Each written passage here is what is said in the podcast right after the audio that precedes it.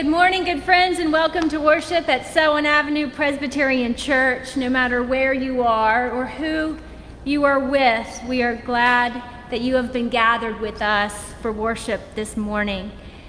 The Holy Spirit binds us together in unity, and here you belong. If you struggle with your technology this morning, or worse yet, if we struggle with our technology, please know that you may find this worship service on Instagram Live, Facebook Live, or on our website at selwyn pres dot org. You can also find a link to a podcast through Spotify and other things like that on the website. In this season of COVID nineteen, we continue to welcome visitors into the life of our congregation, and if you're interested in learning more about what it's like to become a member here at Selwyn, you're invited to reach out to me uh, or to Margo or Lisa. You can find our information on the website. We'd love to tell you more about Selwyn and invite you into conversations with some of our members um, about what it means to belong here. If you are a child or you have children, please know that our children's chapel is available every week beginning on Thursdays. It is full of excitement, and we continue to work through the greatest story ever told. Um, join us on Thursdays, or you can find that link um, this morning.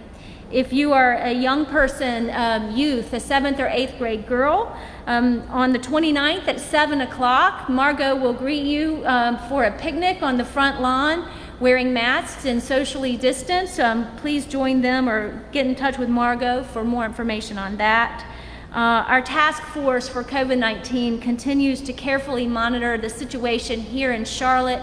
We do look forward to the day where we can welcome you back into worship in this sanctuary, but in the meantime, we'll continue to care for one another by worshiping in this format, and we are planning for some services on the lawn in the coming weeks and months. Last but not least, uh, we continue to receive offerings and gifts and tithes through our text to give at seven oh four, seven three four, nine eight one eight.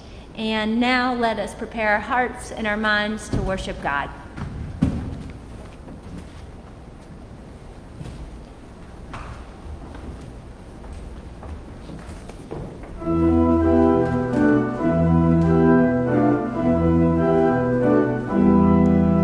My God is an awesome God who reigns from heaven above with wisdom, love, and power. My God is an awesome God. My God is an awesome God who reigns from heaven above with wisdom, love, and power. God is an awesome God.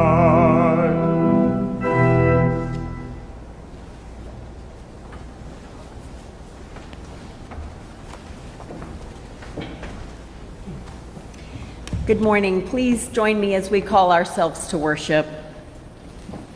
Oh, give thanks to the Lord, call on his name, make known his deeds among the peoples.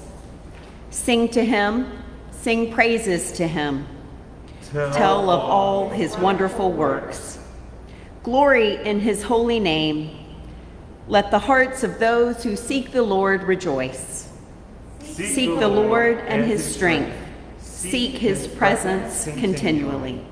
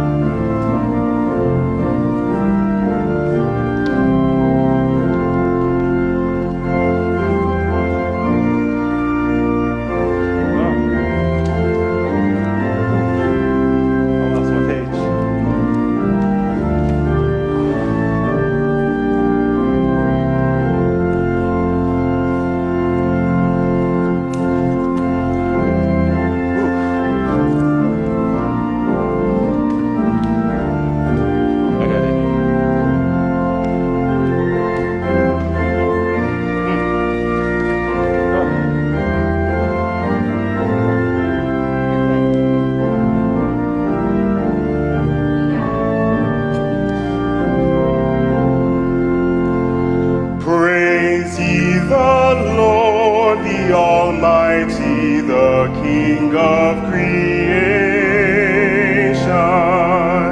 Oh, my soul, praise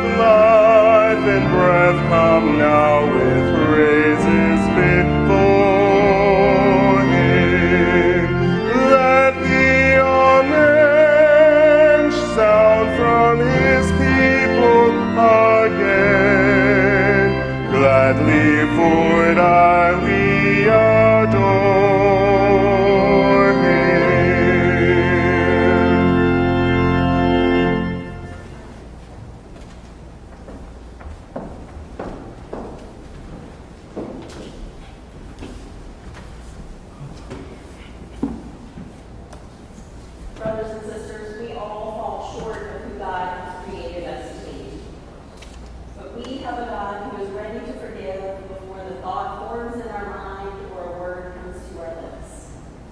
In that confidence, please join me as we confess our sin before God together, before God and one another, using the prayer of confession. First of all, in your gracious presence, we confess our sin and the sin of this world. You see deep into our hearts and know us better than we could ever know ourselves. Forgive us, we pray, for the times we turn away from your word, ignoring those who sit on the ash heap.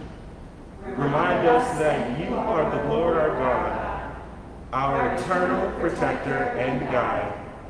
For our impulses of anger and jealousy, scorn or spite, grant us your healing peace. For our resistance to forgiveness, generosity, and mercy, inspire us with your compassionate love. Have mercy upon us, O God. Help and forgive us. Set us free to serve you in the world as agents of your reconciling love in Jesus Christ. Amen. Hear these words of assurance from Romans chapter eight. Who is in a position to condemn? Only Christ. And Christ died for us. Christ rose for us. Christ reigns in power for us. And Christ prays for us. Friends, believe the good news of the gospel. In Jesus Christ, Christ. we are forgiven.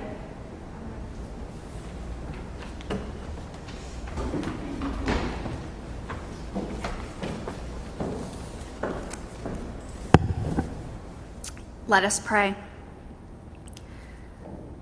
Almighty God, you are hidden in all the treasures and all the wisdom and all the knowledge. Open our eyes that we may see the wonders of your word, and give us grace that we may clearly understand and freely choose the way of your wisdom. Through Christ our Lord. Amen. This morning, we'll be continuing with our sermon series of The Greatest Story Ever Told, and we'll be picking up with the book of Job. Our reading will come from the last chapter of Job, so I thought it would be important for us to remember some of the events that have recently happened in poor Job's life. Job was a man from the land of Uz. He was blameless and upright. He feared God and turned away from evil. Job had seven sons and three daughters, thousands of animals, and was the, one of the greatest persons in all of the East. But little did Job know that the heavenly beings decided to have a meeting, and he would be the topic of discussion. God had shared about how Job was so righteous. But then the adversary came to talk to God. The adversary, also known as Hasatan or the Satan. Hasatan said to God, I bet if you touch all that he has, he will curse you. And after some back and forth debate, God decides to put everything into Hasatan's power when it comes to Job. And a fire and wind fell from the sky, and Job lost everything. When all had been taken from him, Job fell to the ground and worshipped. He mourned and sat in an ash heap until his friends stopped by to throw the usual cliches at him. You deserve this. Other people have it worse. You're going on about this way too much. Don't be so negative. Then finally, alone, sick in rags, and sitting on that heap, Job shakes his fist and yells out questions and demands. God answers the question, why? Why is this happening to me when I've done nothing but give you gratitude and praise?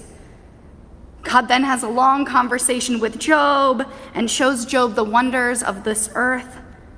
And now we pick up with our reading from chapter forty-two. Then Job answered the Lord, I know that you can do all things, and that no purpose of yours can stand in the way. Who is this that hides counsel without knowledge? Therefore, I have uttered what I did not understand, things too wonderful for me, which I did not know. Hear, and I will speak. I will question you, and you declare to me, I had heard of you by the hearing of my ears, but now my eyes have seen you. Therefore, I despise myself and repent in dust and ashes. After the Lord had spoken to Job, the Lord said to Eliphaz the Temanite, My wrath is kindled against you and your two friends, for you have not spoken of me what is right, as my servant Job has. Now, therefore, take seven bulls and seven rams and go to my servant Job and offer up for yourselves a burnt offering. And my servant Job will pray for you. For I will accept his prayer not to deal with you according to your folly. For you have not spoken of me what is right, and my servant Job has. So Eliphaz the Temanite and Bildad the Shuhite and Zophar the Naamathite went and did what the Lord had told them. And the Lord accepted Job's prayer. And the Lord restored the fortunes of Job when he had prayed for his friends. And the Lord gave Job twice as much as he had before. Then there came to him all his brothers and sisters and all who knew him before, and they ate bread with him in his house, and they showed sympathy and comforted him for all the evil that the Lord had brought upon him. And each of them gave him a piece of money and a gold ring. The Lord blessed the latter days of Job more than his beginning. And he had fourteen thousand sheep, six thousand camels, one thousand yoke of oxen, and one thousand donkeys. He also had seven sons and three daughters. In the land there was no one as beautiful as Job's daughters. And their father gave them an, an inheritance along with their brothers. After this, Job lived one hundred forty years and saw his children and his children's children four generations. And Job died old and full of day of his days. Friends, this is the word of the Lord. So I hate to admit it, but I'm a sucker for movies with happy endings. The romantic comedy, the heartfelt drama, really anything that pulls at my heartstrings. I think we all like a happy ending. Our sense of justice is satisfied, and we're reminded that there's goodness and love in the world. But today, today's scripture reading felt different to me. The book of Job does have a happy ending, very similar to those movies that I love. And yet every time I read it, I get stopped in my tracks. Now, don't get me wrong, it's wonderful to see Job thrive in his later years. Even better to see the way he loves and embraces his family and how they embrace him. I mean, he gave his daughters an inheritance, very progressive. But this Hallmark movie, happily ever after ending, leaves me unsatisfied today. Like, come on, are we going to ignore the heavenly being's holy counsel and God's questionable conversation with the Satan? Or the great wind that killed all of Job's children? Can we forget about the ash heap or the really bad advice from his friends? Maybe it's just me, but I feel like I know that man from Uz too well to take this happily ever and after ending comfortably. I've been that man from Uz too many times. I'm not able to sit in this happy ending, because instead, every time I read it, I feel overcome with tons of questions. Job's lost everything. His family, his home, his health. His friends have betrayed him. He's felt abandoned by God. But finally, God answers. And that's what we heard this morning. This happy ending leaves the reader uneasy. Job's stories, like our stories, are messy. Life doesn't work that way. Life isn't always happily ever after Hallmark movie wrapped in a box with a bow. Anyone who's felt lost knows that. Everyone who's felt lost knows that Job's story doesn't necessarily feel like their story. They know that grief lingers and it hides and it shows itself in really unexpected ways. And the skepticism that I'm talking about, well, that's only human. As sinful humans, we've all felt suffering in one way or another. So when we read this text, we find ourselves asking very human questions, just like Job. Why? It's not fair. Why does Job get it all back and I don't? Did God feel guilty about what the Satan was allowed to do? Why was God even talking to the Satan? Is Job being rewarded for his faith? Do Job's prayers and intercessions for his friends provide him with some kind of special reward? Do special rewards exist? Why does Job repent? I thought he was blameless. Dozens and dozens of questions in this text. Yet, this is my favorite book in the Bible, because it pushes us to think differently and to question. Even with all the questions, we get Job. We get his anger and his need to verbalize it. We get his desire to cross-examine God. And most of all, we resonate with his cry of, "It's not fair." We all know that man from Uz. These days, we know him too well. It's not fair that my parent has cancer. It's not fair that this virus made me lose my job. It's not fair that I have to be isolated and can't see my friends and family. It's not fair that school can't go back to normal. We all know that man from Uz, or maybe we're that person from Uz. Job lost everything, everything he loved. This book does not tell us what we want to hear. Looking deeply at someone else's grief is not fun. The book of Job feels real these days. We live in a world that's increasi- increasingly angry and violent and polluted and unpredictable. And the most protective of parents, and the wealthiest of relatives, and the most careful of drivers, and the most informed and educated academics can't always keep their loved ones safe. Hatreds become too random, and the pain people feel too intense, so of course we feel vulnerable. Of course this happy ending makes us uncomfortable, makes us question. But we can learn from Job about persistence and about questioning. He keeps his outrage going, keeps talking until God finally engages. But we know God's always been listening. And God gives Job a response. But it's not fully the response Job wants, right? Because Job wants justice and fairness. Job wants reason. So he questions. And like Job, this text pushes us to question. Where's God when good people suffer? Perhaps God's in their incredible resilience, or perhaps God's in the compassion that suffering brings out in others. Perhaps God's in their refusal to give up and to not die in bitterness. But really, like Job, I'm sorry, we We don't know. We don't have all the answers. Sure, this story is about righteousness and reward, but it's really about so much more. This is a story that gives us all permission to ask questions, to ask the questions that Job asks.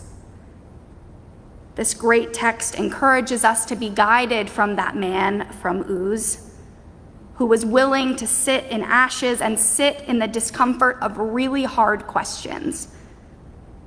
And so we're invited to listen for God, like Job did, and to be persistent, like Job was. It's tempting to interpret the ending of this story as happily ever after. Yes, Job's fortune was restored, and that's amazing. And yes, the story ends with ten trillion with ten children and grandchildren and great-grandchildren. Yes, Job lived ripe and full of age after surviving so much pain. Change does come. However, it would be a mistake to say that Job lived, Hallmark movie, happily ever after. Any parent who's suffered a tragedy or the loss of a child will tell you that nothing can take that pain away. Job lost all of his children. I think we can all imagine that Job would forever remember that pain. The blessing of ten more children and thousands and thousands of animals and wealth does not erase that hurt. Suffering leaves us with scars. Sure, time can result in new relationships and fresh fortunes, but some wounds and some scars don't fade or take longer to fade. Trusting God in darkness is not easy. I'm not saying it is, but asking questions, that helps. I believe that examining and asking questions can serve as a spiritual practice for us all. We have to practice listening for God. So may the Lord help us to hold on until all our questions have been answered. Amen.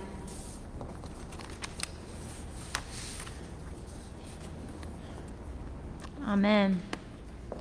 Let us continue our worship together in prayer. I have had the privilege of participating in some study and reflection on the prophetic writings and ministry of Doctor Howard Thurman, who was one of the theologians that rooted and sustained many of our civil rights leaders back in the day, including Martin Luther King Junior Um, and so this week we'll join our hearts and our minds in a prayer written by Doctor Thurman entitled, "I Need You." Let us pray together. Oh, holy God, I need your sense of time. Always I have an underlying anxiety about things. Sometimes I am in a hurry to achieve my ends and am completely without patience. It is hard for me to realize that some growth is slow, that not all processes are swift. I cannot discriminate between what takes time to develop and what can be rushed because my sense of time is dulled. Oh, to understand the meaning of perspective, that I may do all things with a profound sense of leisure of time. O holy God, I need your sense of order. The confusion of the details of living is sometimes overwhelming. The little things keep getting in my way, providing ready-made excuses for failure to do and be what I know I ought to do and be. Much time is spent on things that are not very important, while significant things are put in an in- insignificant place in my scheme of order. I must unscramble my affairs so that my life will become order. Oh God, I need your sense of order. I need your sense of the future. Teach me, oh God, to know that life is ever on the side of the future. Keep alive in me the future look, the high hope. Let me not be frozen either by the past or the present. Grant me, O patient one, your sense of the future, without which all life would sicken and die. And now, O God, as one people united in Christ, we lay before you all that prevents us from truly trusting you. Some of us are in physical pain.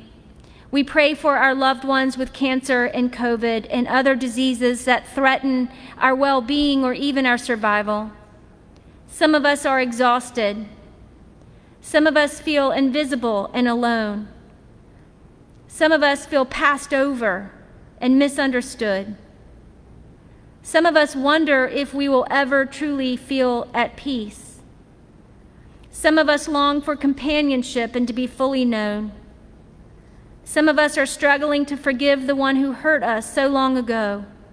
Some of us are refusing to forgive ourselves. Some of us are feeling a profound grief and anxiety for the chaos and trembling of our nation in this broken world.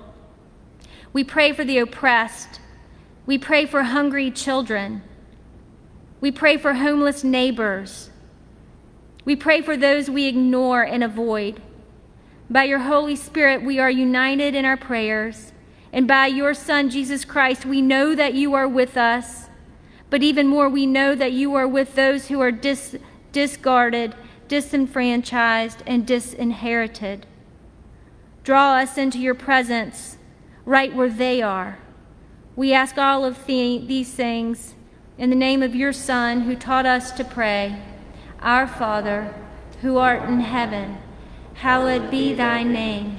Thy kingdom come, thy will be done, on earth as it is in heaven. Give us this day our daily bread, and forgive us our debts, as we forgive our debtors. And lead us not into temptation, but deliver us from evil. For thine is the kingdom, and the power, and the glory forever. Amen. Friends, even as we wait, and even as we question, we are called to respond to God's care and providence in our trust and in our faith with action and prayer. So now you are invited to please join us by emailing, mailing, or texting your tithe or your gift to seven oh four, seven three four, nine eight one eight. You may also consider making a commitment of prayerful and compassionate action. Let us present our tithes and our gifts to God.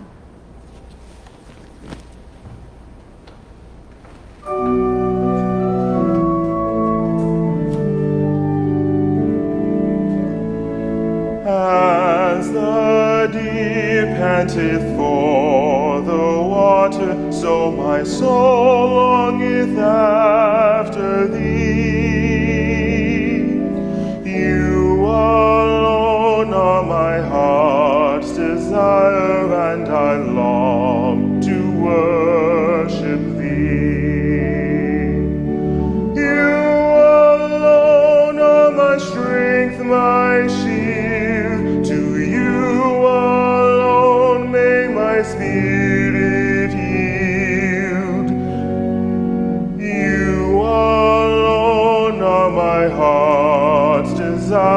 And I long to worship thee. You're my friend, and you are my brother, even though you are a king. I love you more than any other, so much more than any.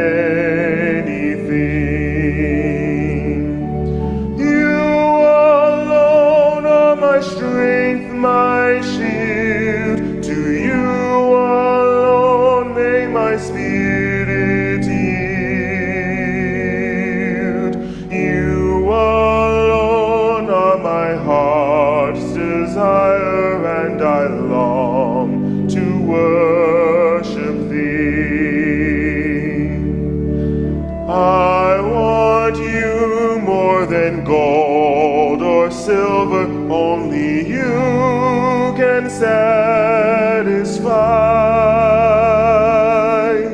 You alone are the real joy giver and the apple of my eye.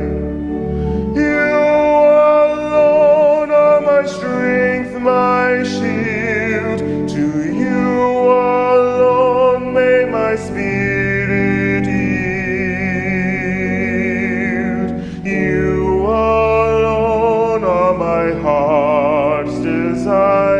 And I long to worship thee.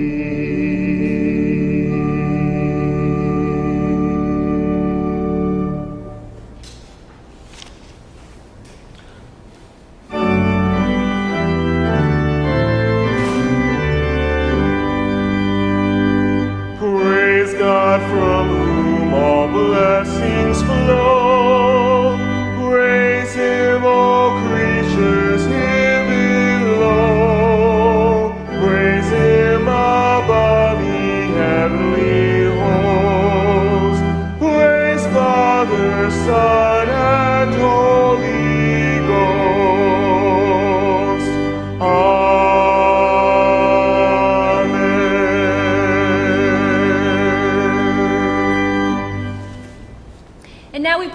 together in dedication. Lord God, your Son Jesus has you untied our burdens and healed our spirits. We lift up the prayers of our hearts for those still burdened, those seeking healing, those in need within our church community and the world. We ask you to use our gifts in our lives that we may love you with our whole being and willingly share the concerns of our neighbors. We ask all of these things in your name. Amen.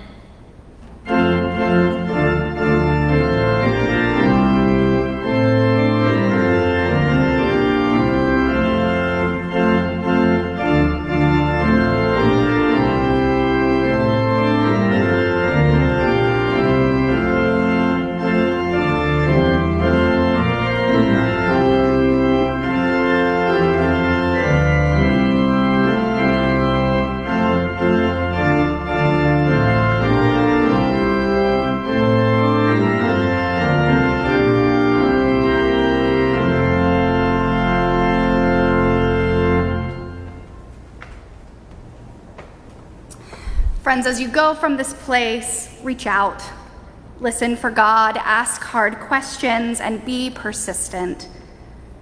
And may the Lord bless you and keep you. May the Lord make his face to shine upon you and be gracious to you. And may the Lord give you peace now and forever. Amen.